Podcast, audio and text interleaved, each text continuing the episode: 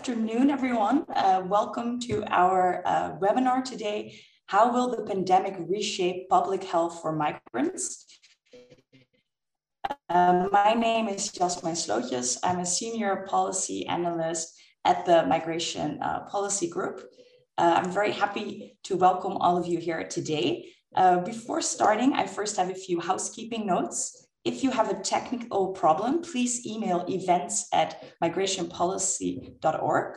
Uh, we will have a Q&A uh, after the end of the conversation. There will not be a voice Q&A, so please type any questions into the Q&A box or email to events at migrationpolicy.org.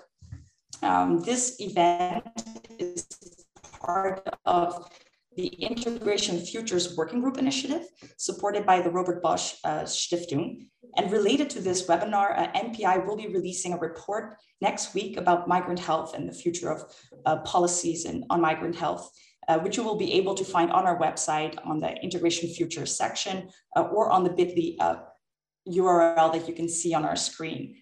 Uh, I would like to very warmly welcome our three panelists today.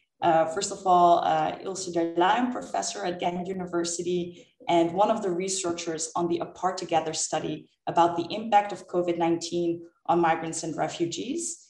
Uh, of course, also very much uh, a big welcome to Sonia Pereira, High Commissioner for Migration of Portugal, and a very warm welcome to Santino Severoni, Director uh, on Health and um, so before getting started, uh, the, the start of this webinar is the very uneven impact of COVID-19 uh, on migrant and refugee communities, both in health and other impacts. And I would first really like to welcome Ilse Derluyn to tell us a little bit more about the impact of COVID-19 on migrant and refugee communities and share some of the insights of the very universal self. Thank you, Yasmin, for the nice introduction. Although the connection is not always that good, at least from from my side here to to hear you, but uh, I think I I got everything. So uh, thank you for uh, organizing this uh, event as MPI. I think it's really important that we keep on thinking also on the particular impact of COVID nineteen on on on these uh, groups of refugees and migrants and I think um, what I will present in a minute is, is the findings of a, a study, the Together study that we did together with the WHO. So I, am really happy that uh, uh, the close participation and friendship that could uh, start to exist uh, amongst this, uh, throughout this study with, uh, amongst others, but Santino as a friend of WHO is also here reflected in, in the composition of the panel.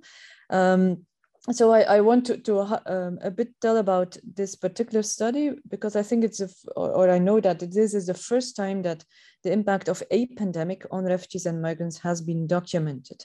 Uh, there were already several uh, pandemics in the past, uh, but the particular impact it can have and it's had on migrants still is, is, is, is having now it, on migrants and refugees was not yet documented scientifically. And in that um, initiative, initiative we took and that then was joined by WHO and, and largely supported also by WHO, I think we did uh, could we, we managed to get quite a, a, big data set and, and really show the particular impacts on that broad and heterogeneous group of migrants and refugees and showing within that group who is at particular risk um, in terms of mental health, social well-being and daily living. Um, I will just um, share my screen and show you some of the findings. So the Apart Together study um, was led by an European academic consortium led by Ghent University. Uh, myself uh, was coordinated together with uh, Morten Skovdal from the University of Copenhagen, and as said together with uh, the World Health Organization. We did an online survey to look at the impact of COVID on daily living of refugees and migrants on their mental and social well-being to come to uh, policy recommendations, of course, and collected with support of WHO data uh, around the world, also because we translated the online survey in 37 languages.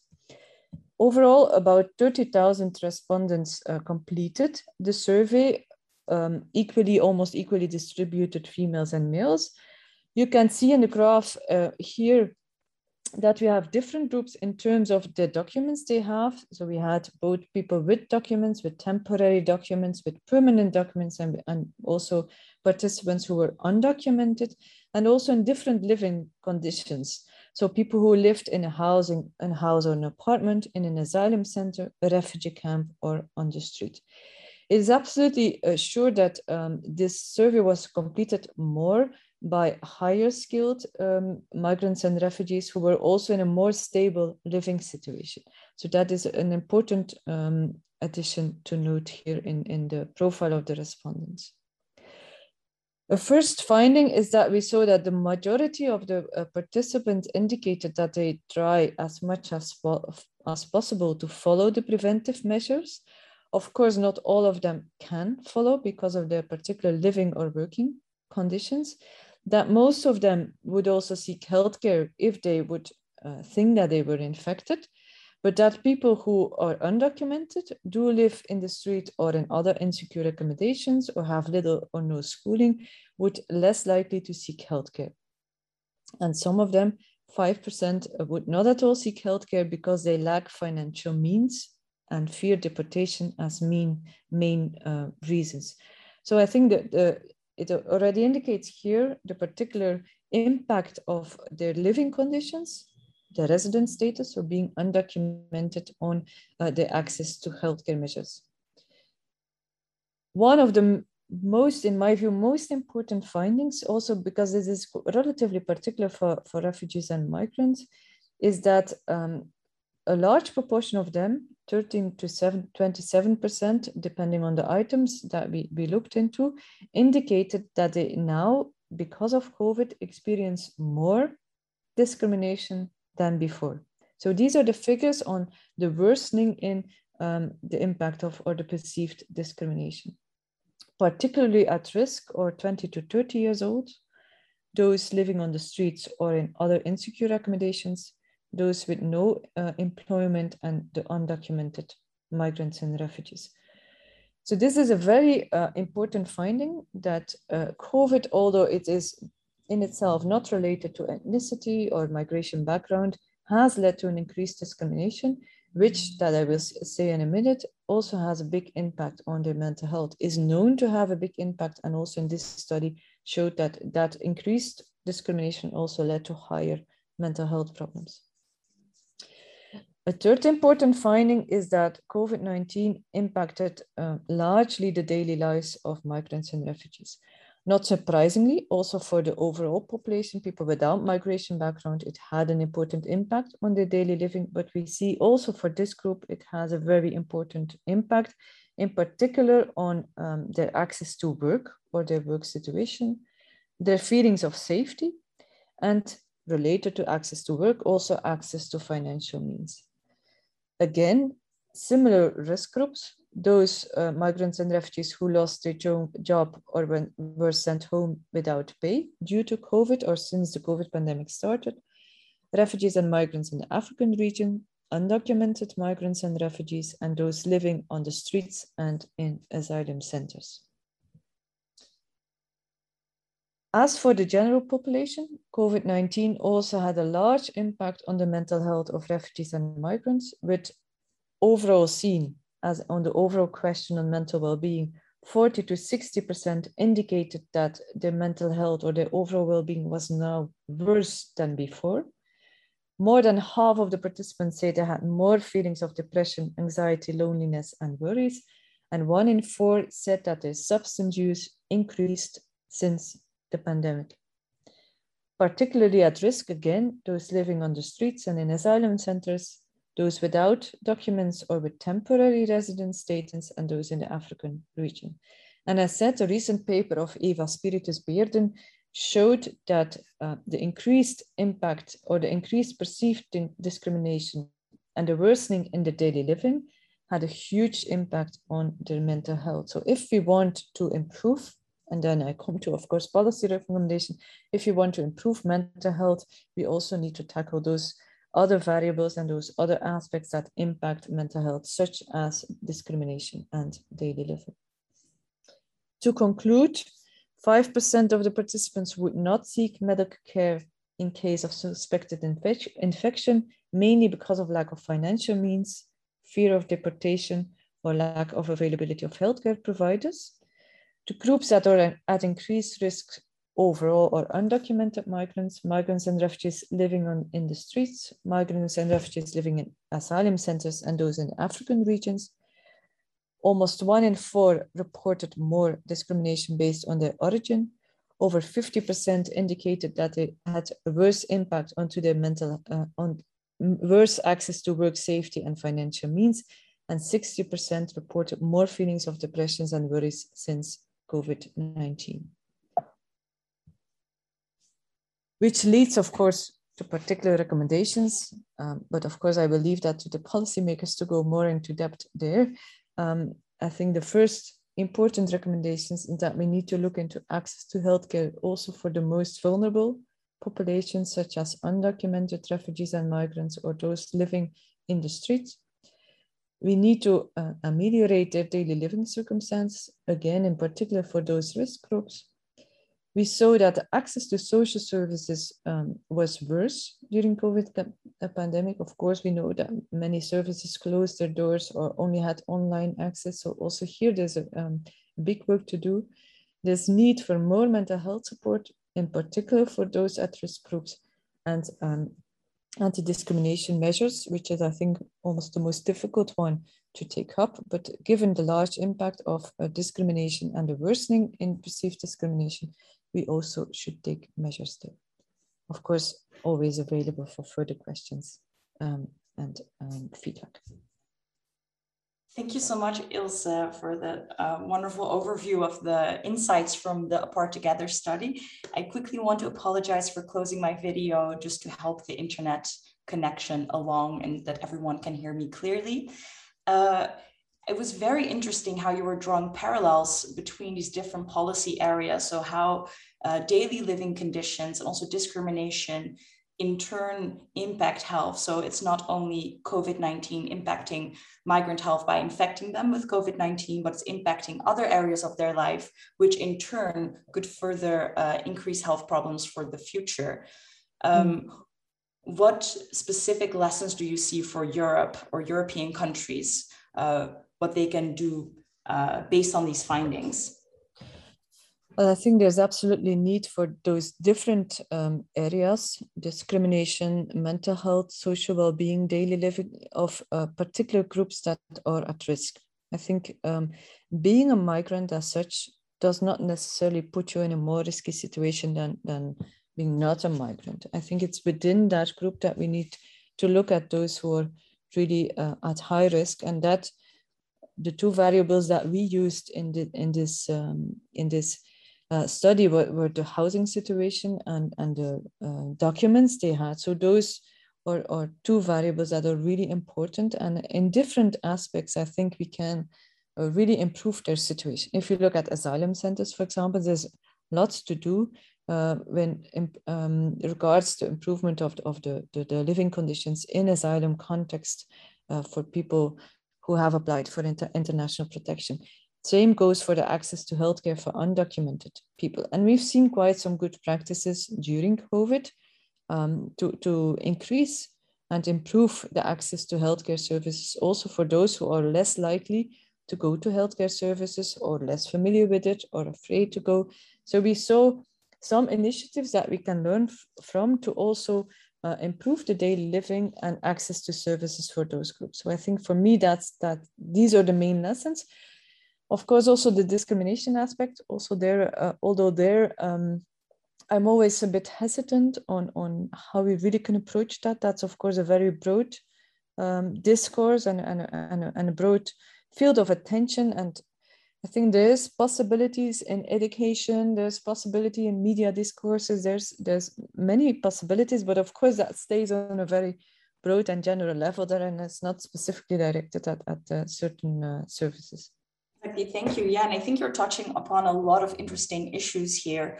Uh, one of them being, and I think you you stated that quite clearly, that migrants, just because you're a migrant, you are not at a higher risk of becoming infected, but it's rather the conditions that you live in, your uh, close proximity housing, uh, being in frontline professions, uh, your socioeconomic status, so other factors that are known to be correlated with COVID 19 infection and mortality rates, that it's those reasons why we sometimes see in statistics that migrants group are in seemingly impacted unevenly, but it's actually these other factors that uh, are the cause of this. So I think that's really important what you're men- mentioning here.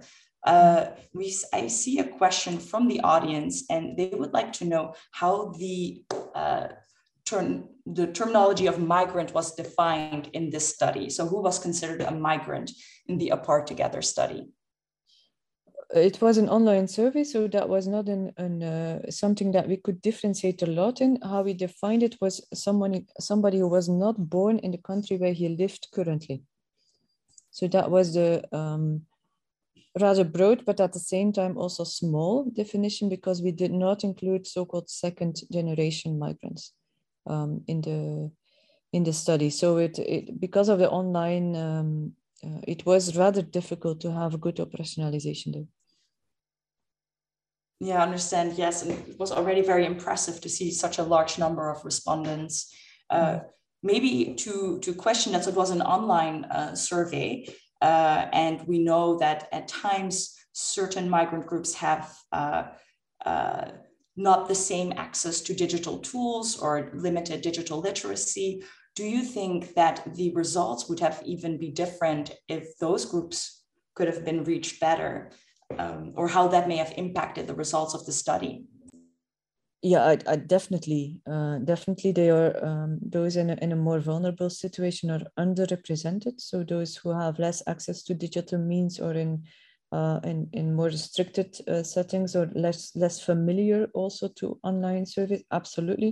So i think the, the, the results could be even more outspoken although uh, the numbers uh, outspoken i mean in terms of, of highlighting the, the so-called vulnerable groups those more at risk to have an impact on their mental health on their social well-being daily living at the same time, the high number, the total high number of participants, and as such also the relatively high numbers of, of the so-called more vulnerable groups, um, do already point to the fact that those groups of those undocumented in asylum center living on the streets are more at risk. So I think um, I guess these results would be even more outspoken, uh, but uh, we already have quite a, a, good number to, to, to say that our results do indicate uh, the, the, clear tendency.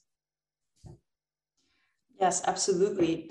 Uh, and here, I think this is also interesting to draw a little bit to the broader discussion on data and research on migrants and migrant health. That in the work on our report on migrant health, there's often very limited data on uh, migrant and refugee groups, which makes it harder to understand their situation and how things like COVID 19, but also other health issues impact these groups. Uh, what can we learn from this particular study that you did, the Apart Together study for future research? And also research on other health problems and health issues among these populations. Well, what we see in other countries, for example, in, in uh, Sweden or in the UK, is that um, ethnicity or migrant background or documents, it differs a bit or, or combination of those, or sometimes also registered. And those uh, registers on access to healthcare, on um, specific treatments, can be very informative, uh, also for policymakers on um, access to healthcare, on particular risks to develop certain health problems, and also on retention and dropout in um, healthcare and in treatments. So I think there's absolutely a need um, to, to include or to register issues around migration background. You could discuss it if it would be ethnicity or documents or a combination of those. You could have a strong discussion on that, but I think it's really beneficial for, to understand certain mechanisms within access to healthcare and, and, and the treatment uh, retention and, and uh, the effectiveness also of treatments in certain groups to have more data on, on um, particular related to migration and, uh, refugee or migration status in general. Yeah, thank you. Yeah, and I think here again, you're highlighting this importance of intersectionality, just looking not only at being a migrant, but all these different factors that play into uh, impacting health and health differences. Uh, for now, we'll be moving on to the next speaker. Thank you so much. We'll be treating more questions at the end uh, after just talking with all the panelists. Uh, I would like to invite uh, Sonia Pereira, the High Commissioner uh, on Migration from Portugal, and especially because Portugal has taken a strong multi-pronged approach uh, tackling the impact of the pandemic on migrant and refugee communities, uh, working more with civil society, uh, temporary regularizations, increasing access to healthcare, different outreach and information campaigns. So it would be very interesting to hear how Portugal has taken on uh, and responded to the pandemic, and especially also the lessons they learned in their approach. The floor is yours, Sonia Pereira. Thank you, and thank you for um, the invitation to be able to share with you the experience of Portugal, and also thank you for the organization of this panel. Uh, how will the pandemic reshape public health for migrants? I think we're very much thinking about this now, uh, not only the measures uh, that we had to take in face of COVID, but also what will come next. And also, uh, um, good afternoon, uh, dear members of this panel and all the participants. The High Commission for Migration, ACM, is a public institute that intervenes in the definition, implementation, and evaluation of public policy that is related to migration and integration and also deals with issues such as cultural and ethnic diversity and fight against ethno-racial discrimination. And uh, it works in very close coordination with other entities in the matters of their competence, including the healthcare sector, as well as civil society organizations and also municipalities. Access to healthcare is a universal right in Portugal, according to the Portuguese constitution, and also to the healthcare basic law. And in addition, in matters related to public health, including COVID-19, healthcare is free of charge. HCM has had a very uh, close working relationship with the um, healthcare services in the National Center for Migrant Support in Lisbon. We have a health office that provides direct support to migrants in terms of accessing healthcare and also conducts training to healthcare professionals on matters related to migration and cultural diversity. Uh, also, the translation telephone line has also been widely used by healthcare professionals to communicate with migrants. The Portuguese DG Health also has a representative in the Migration Council, which is the consultative body of HCM. And this uh, very close working relationship that has been developed over the years has indeed facilitated this work that had to be very coordinated uh, in response to, to the COVID-19 uh, pandemic. Uh, during this time, the support that is provided by the telephone translation services as well as the migrant support line to our NHS was reinforced. Materials about the prevention of COVID-19 infection and what to do in case of infection were translated into different languages and made available online and also joint actions with health authorities and other public institutions were conducted on the ground to provide information and awareness raising in specific areas with high migrant concentration. And also we thought at the time that it was important to collect more information through a survey that was impl implemented in the field and a specific team was set up to uh, conduct the survey and also to provide direct support um, on the ground and uh, a specific email was created as well only for questions that are related to COVID-19 and this uh, provided a very specific answer to questions related to this matter. This coordination also included a very close communication with migrants associations, religious leaders, and other civil society uh, organizations, a total of more than 50 entities uh, that uh, uh, contributed to both disseminating information, but also collecting information about the worries, the persistent constraints or difficulties that migrants were facing um, during um, these times, and uh, in particular particular, for example, for accessing vaccination. and this has led to uh, the development of joint uh, responses that were adjusted to the specific context of migrants. Uh, also, when COVID-19 testing became more widely accessible, ACM participated with other partners in promoting testing among migrant communities. And this has included, for example, setting up a pop-up testing center at the National uh, Migrant Support Center in partnership with the Red Cross, uh, and also a mobile van that went to specific areas with high migrant concentration to provide better access to testing.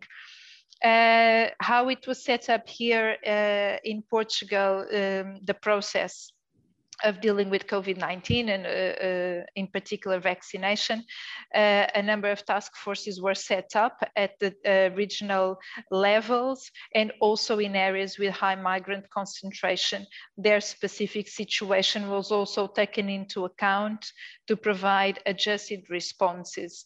And this included the intervention of health and labor inspection, for example, regarding working and living arrangements, and also the protection of labor rights. For example, uh, this uh, was a response to concerns voiced by migrants that employers were not allowing migrants time off to go to the vaccination center. Uh, and also access to social support if they had to be in isolation or uh, were uh, COVID positive, and the, the providing information on uh, their labor and social rights in this particular context was very important because it was understood that migrants were facing a series of difficulties with certain employers. Um, in specific, regarding the vaccination process, apart from, from the dissemination of information regarding this process through online booking in a platform that was set up for COVID-19 vaccination it was found that one uh, uh, important obstacle for migrants was that they did not have an NHS number. So whenever a migrant uh, had not uh, been to um, our national healthcare system before uh, or is uh, in an irregular situation and is unable to register at the NHS, um, they were being, they would not be able to register for vaccination in the platform that was set up uh, for, uh, for the vaccination. So a specific mechanism had to be developed um, to request that enabled migrants to request a temporary number uh, that allowed them to access the vaccination process. And this was implemented in very close collaboration with migrant associations and other civil society entities that provided support to migrants throughout the process. And um, indeed, this very close collaboration that was established between us, healthcare services, also the task force that was set up to deal with vaccination and uh, associations and civil societies uh, entities was uh, crucial for, for the implementation of the process and to reach the highest number of migrants as possible, uh, regardless of their uh, migratory status. Uh, for example, last week and in face of uh, some persistent constraints, the task force, the vaccination task force, uh, decided in coordination with the other entities that have been involved in this process to set up open houses in vaccination centers uh, that were prepared to receive migrants, uh, uh, even though they uh, had uh, not uh, been able to register to have an NHS number.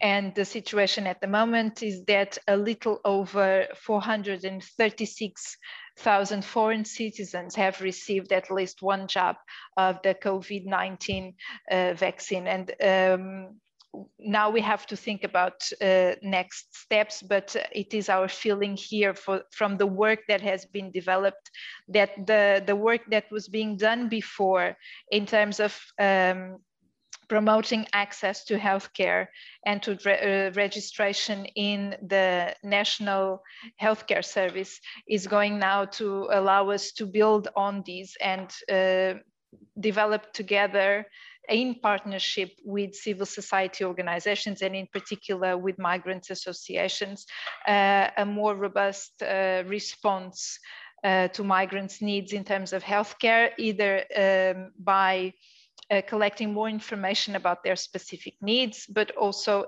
being able to coordinate joint responses to respond to their specific situation.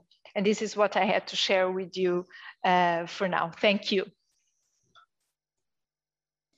Thank you very much, Sonia Pereira, talking about this very rich and broad approach that Portugal has taken and providing examples of the different approaches that uh, were taken. Uh, you, you were definitely highlighting strongly how important partnerships and collaboration across different stakeholders and partners uh, have been uh, in this approach in, in the response to the COVID-19 pandemic. Are there concrete strategies uh, moving forward beyond the pandemic to maintain these partnerships and to continue collaborating also on other issues than just COVID 19, but migrant health in general. Uh, maybe you can tell me a little bit more about this. Uh, for, uh, until now, the the big, the priority was uh, it has it had different stages. So initially was to give as much information as possible to migrants about the COVID. Uh, then we also started collecting information about their specific situation and needs. Then to, we had to move on to testing and also to provide information about access to testing, which has worked here differently from from other countries. Is not has been as widespread as it has been in other countries. Uh, so some particular information was needed uh, on that and also to set up specific places. And now we've moved on to the vaccination and to guarantee that the highest number of migrants possible has access to vaccination, regardless of uh, having an NHS number or not. And now I, we are at the stages of concluding this, this step of the vaccination, but uh, certainly what has been achieved so far in terms of building on the existing coordination that exi um, with between these different entities, we now have to build on this to provide uh, better access to, to healthcare and more information to migrants on uh, accessing healthcare. Also because we are very much aware that the fact that we have put so much emphasis on COVID-19 over the last year and a half, other healthcare issues have been um, put aside and this is uh, for the general population. So now we we we understand that another effort needs to be made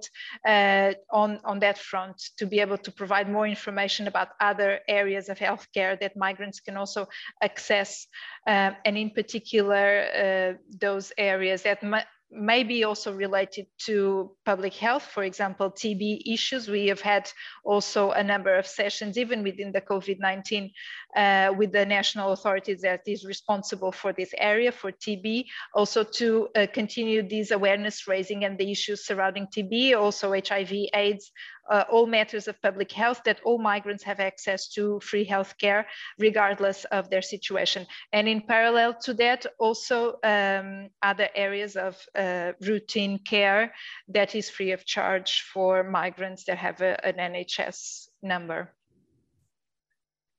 Yes, thank you for that elaboration. And maybe what is also interesting in, uh, in this respect is uh, what was just presented by our first panelist about the, the increase in mental health issues after the pandemic and uh, other health problems that may be increased because of the general impact on living conditions. Uh, we received a question from someone in the audience about the regularization plan for March 2020. And the question is, how has this plan, the regularization, helped migrants to access public health care better? And also, are there any figures about the number of migrants that have benefited from the regularization? Um, regularization as um, meant that migrants that were considered regular um, because they had pending process in the immigration and um, border service during the COVID-19 pandemic uh, meant they could access uh, free um, healthcare uh, or healthcare in uh, uh, equality of conditions with national citizens in all areas, so not just public public health matters. Uh, so it meant that they uh, could access uh, all healthcare. It's been a very important policy measure in terms of um, uh, giving them access to the different rights, also in terms of social social benefits, uh, which uh, um, was uh, an extraordinary opportunity for migrants that were left without a job and um, did not have access, would not have access to social benefits uh, in, under that circumstance that is also related to COVID-19. Uh, and um, if the government of Portugal had not um, approved this measure of uh, granting um, extraordinary regularization for a period of time um, related to this area. I don't uh, have the specific numbers of people that at the moment have um, been able to benefit from uh, from this measure, but if I, I find them, I'll, I'll come back to it. Absolutely, thank you so much. Uh, I would like to move on uh, after this uh, wonderful overview of Portugal and how, in this kind of case study, what type of response was taken to zoom out a little bit and take a more global perspective and also look a little bit at the international policy framework uh, that is governing uh, migrant health. Uh, and therefore, I would like to introduce Santino Severoni, uh, Director of the Migration Health Program from the WHO, to the floor. Thank you so much for being here. Good afternoon. Hi, thank you for inviting me. Yes, would you like to tell us a little bit more, maybe to start with the approach that the WHO Migrant Health Program has taken uh, during such an uh, exceptional time as the pandemic? What steps, uh, what initiatives have been launched? Uh, what, is, what have been the biggest challenges? Uh, indeed, uh, one of the key element we are uh, working with while um, dealing with a public health aspect of migration or population movement is uh, uh, really the empowerment and helping the health sector to position in a, a central role in the addressing uh, eventual health needs or health related uh, needs um, in case of population movement. Uh, this can sound obvious, but in reality not. In many cases, health sector tend to consider this not their own area of, uh, uh, of responsibility, of mandate. Uh, so quite a lot of work is, uh, is taking place routinely to uh, engage health sector to really guide them, assist them, strengthen their own capacity and engagement to secure well-being of this population in order to achieve well-being of the entire population resident in their country. Now, when the COVID pandemic uh, uh break out uh, last year, uh, basically we have seen in a context really dramatic that all we know but a major acceleration towards the need to have health sector better understanding and better positioning and better addressing eventual health needs also of this population.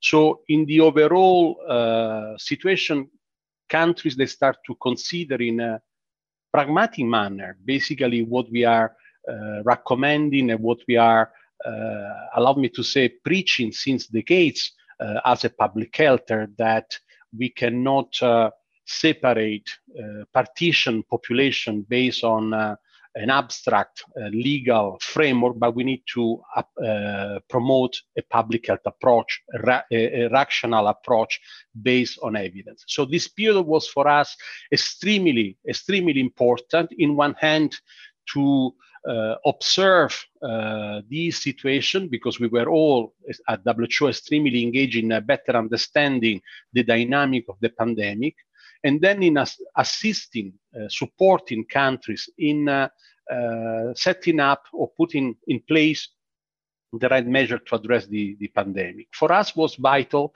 that migrants, refugees, or so-called mobile population would not left behind, but would be included.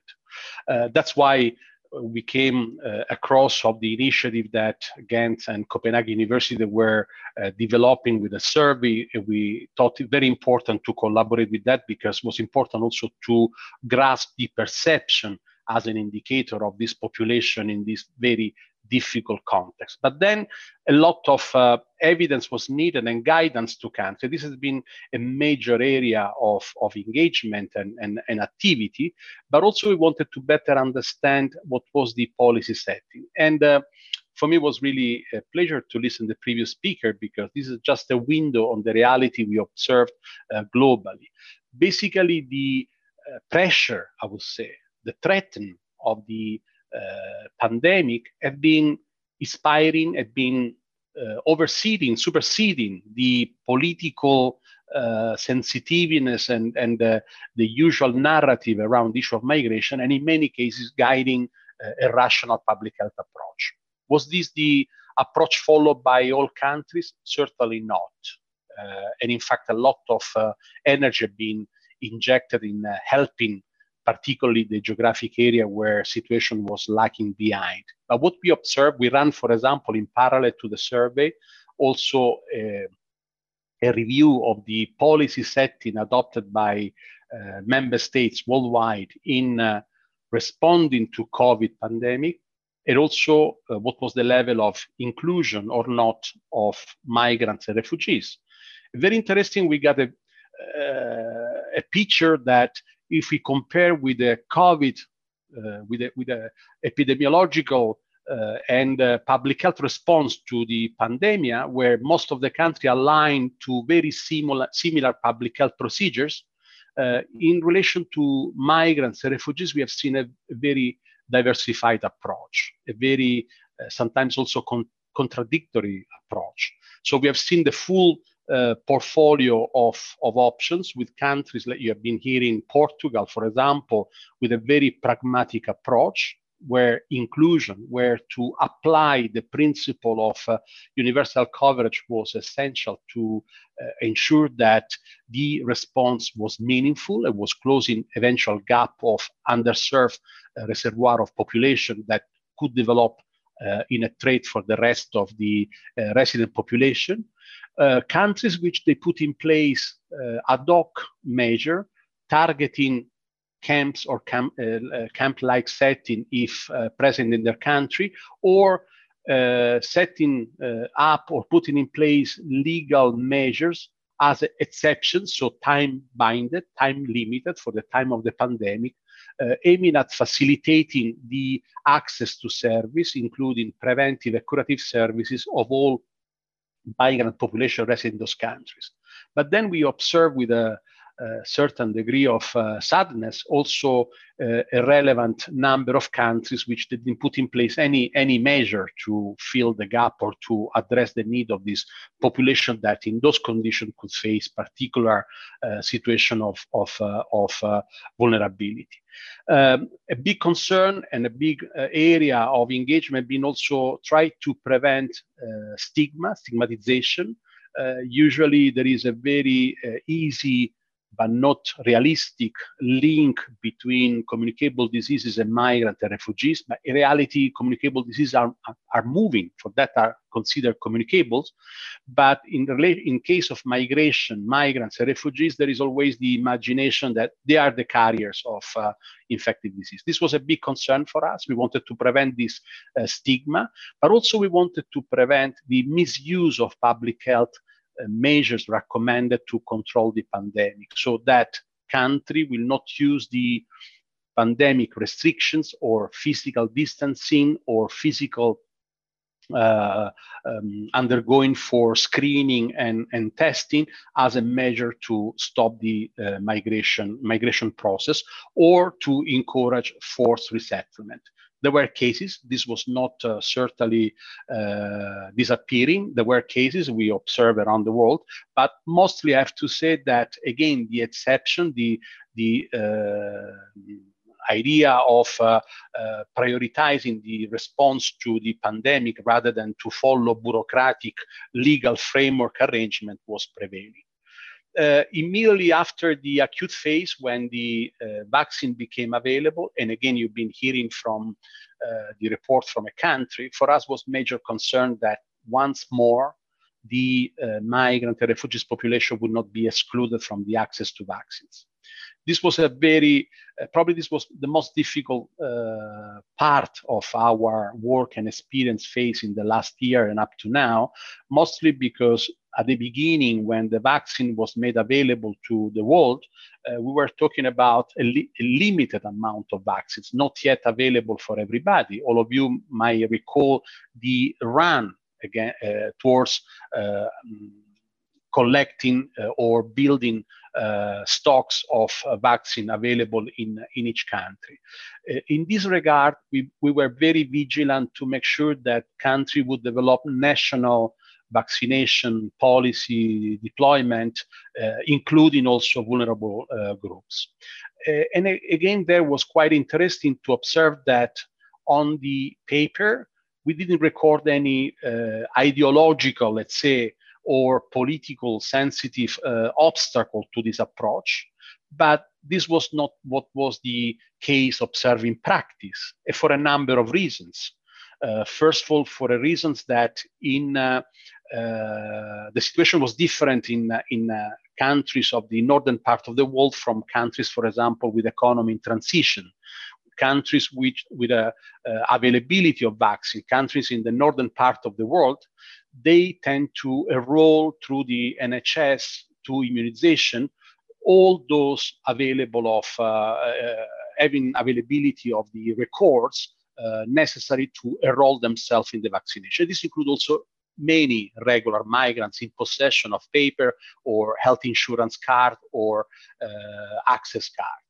Uh, our concern was for the regular migrants in those countries because we observe a kind of uh, paradoxical situation. Countries with a availability of vaccines, actually they were excluding, maybe not even intentionally, irregular migrants, but mostly because the uh, platform, the immunization platform to regulate, to manage the access to vaccine, they were not performing, not able to read the uh, variety of needs of the population.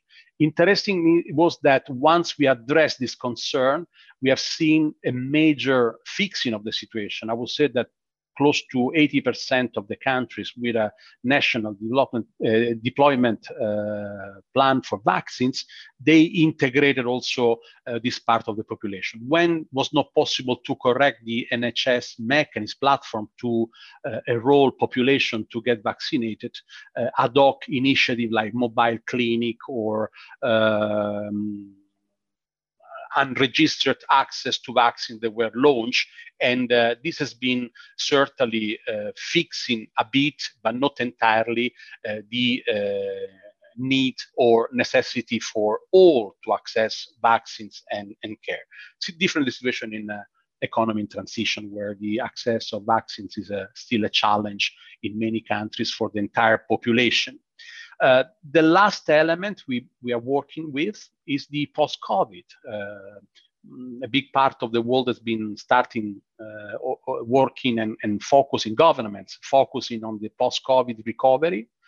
Uh, I think the pandemic have been a tremendous uh, uh, eye opener for all of us, uh, despite the drama and the, the, the, hardship of the experience. first of all, from the public health point of view, the main lesson learned is that the universal health coverage approach that we are often promoting in many countries, they are at least uh, as, a, as, a, as a principle approach in reality is a reality, is not uh, uh, really limited by financial resources, uh, especially if um, universal health coverage means granting to all, including the most vulnerable, uh, a special uh, package of essential services which are essential to prevent the most common the most common problems.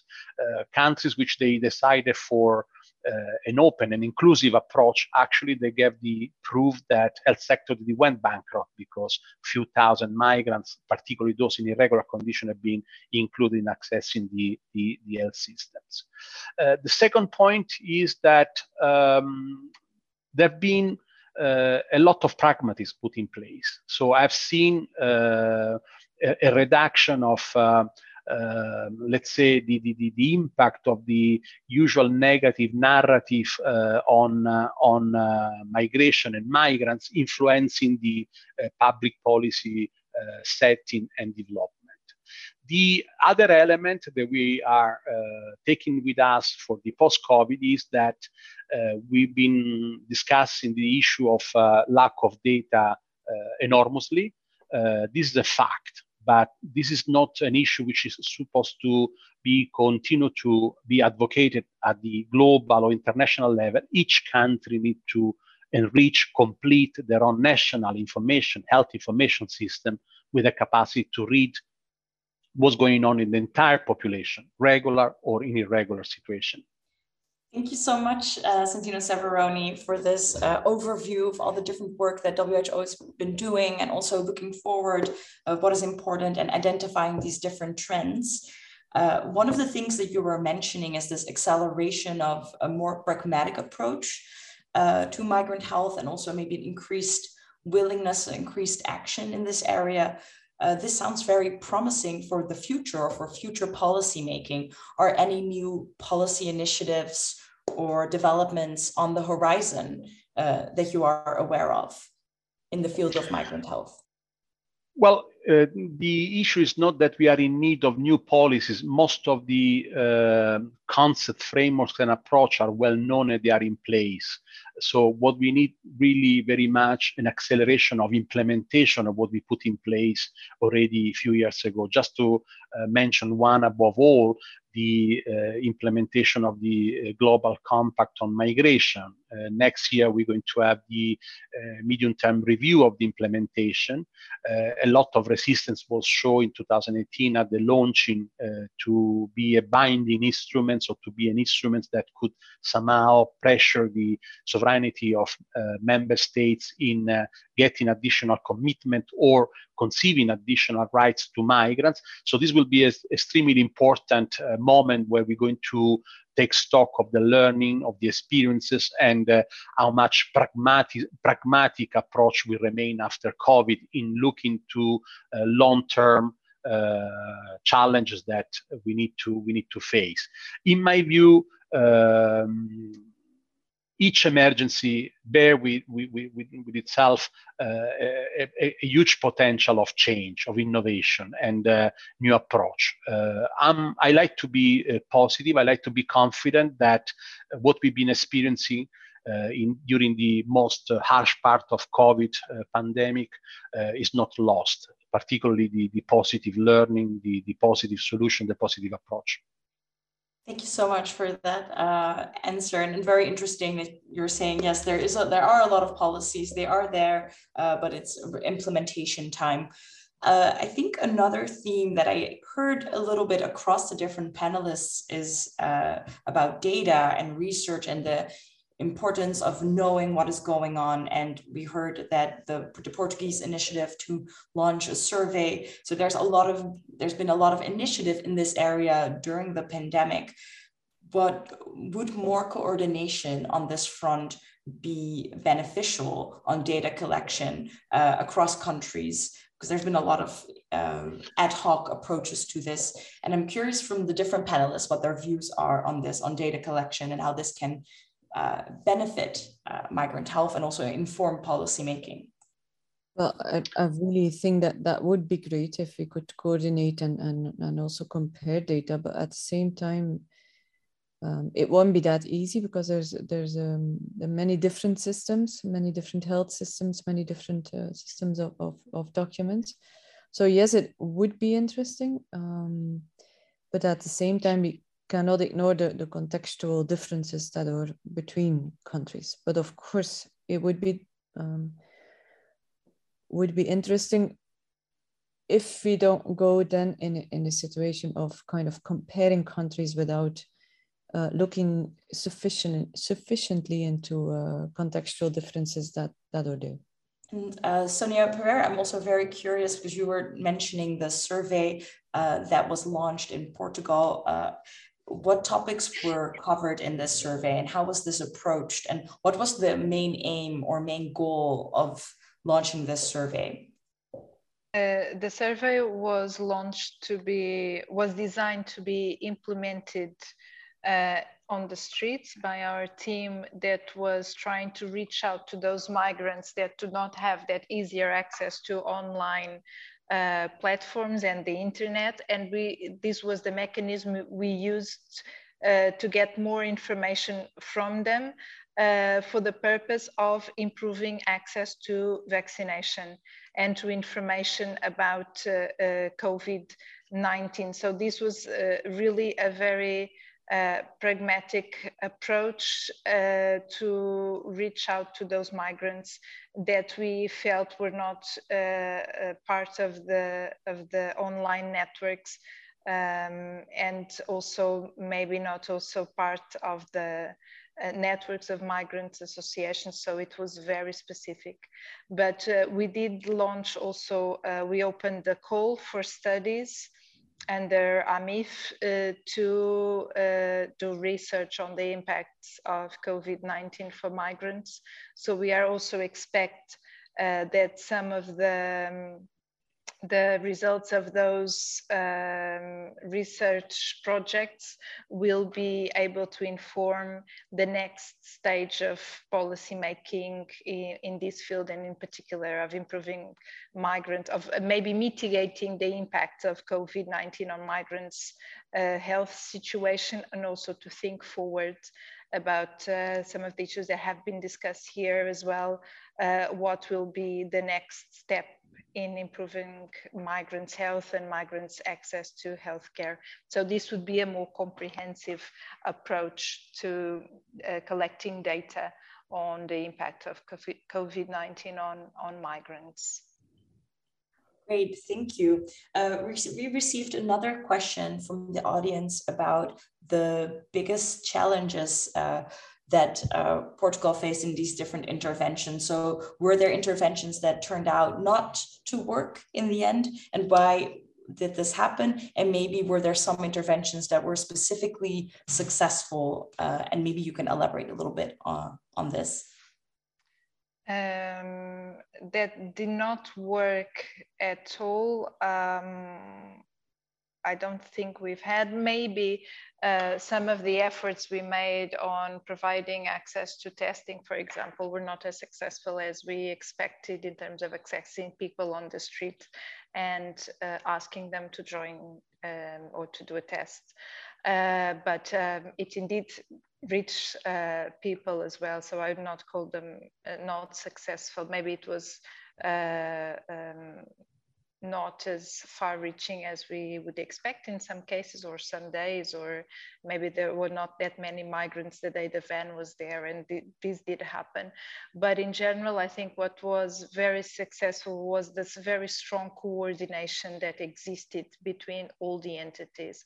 We have met regularly with migrants associations in particular but also other civil society organizations that work specifically with migrants and they got very much involved involved in the process.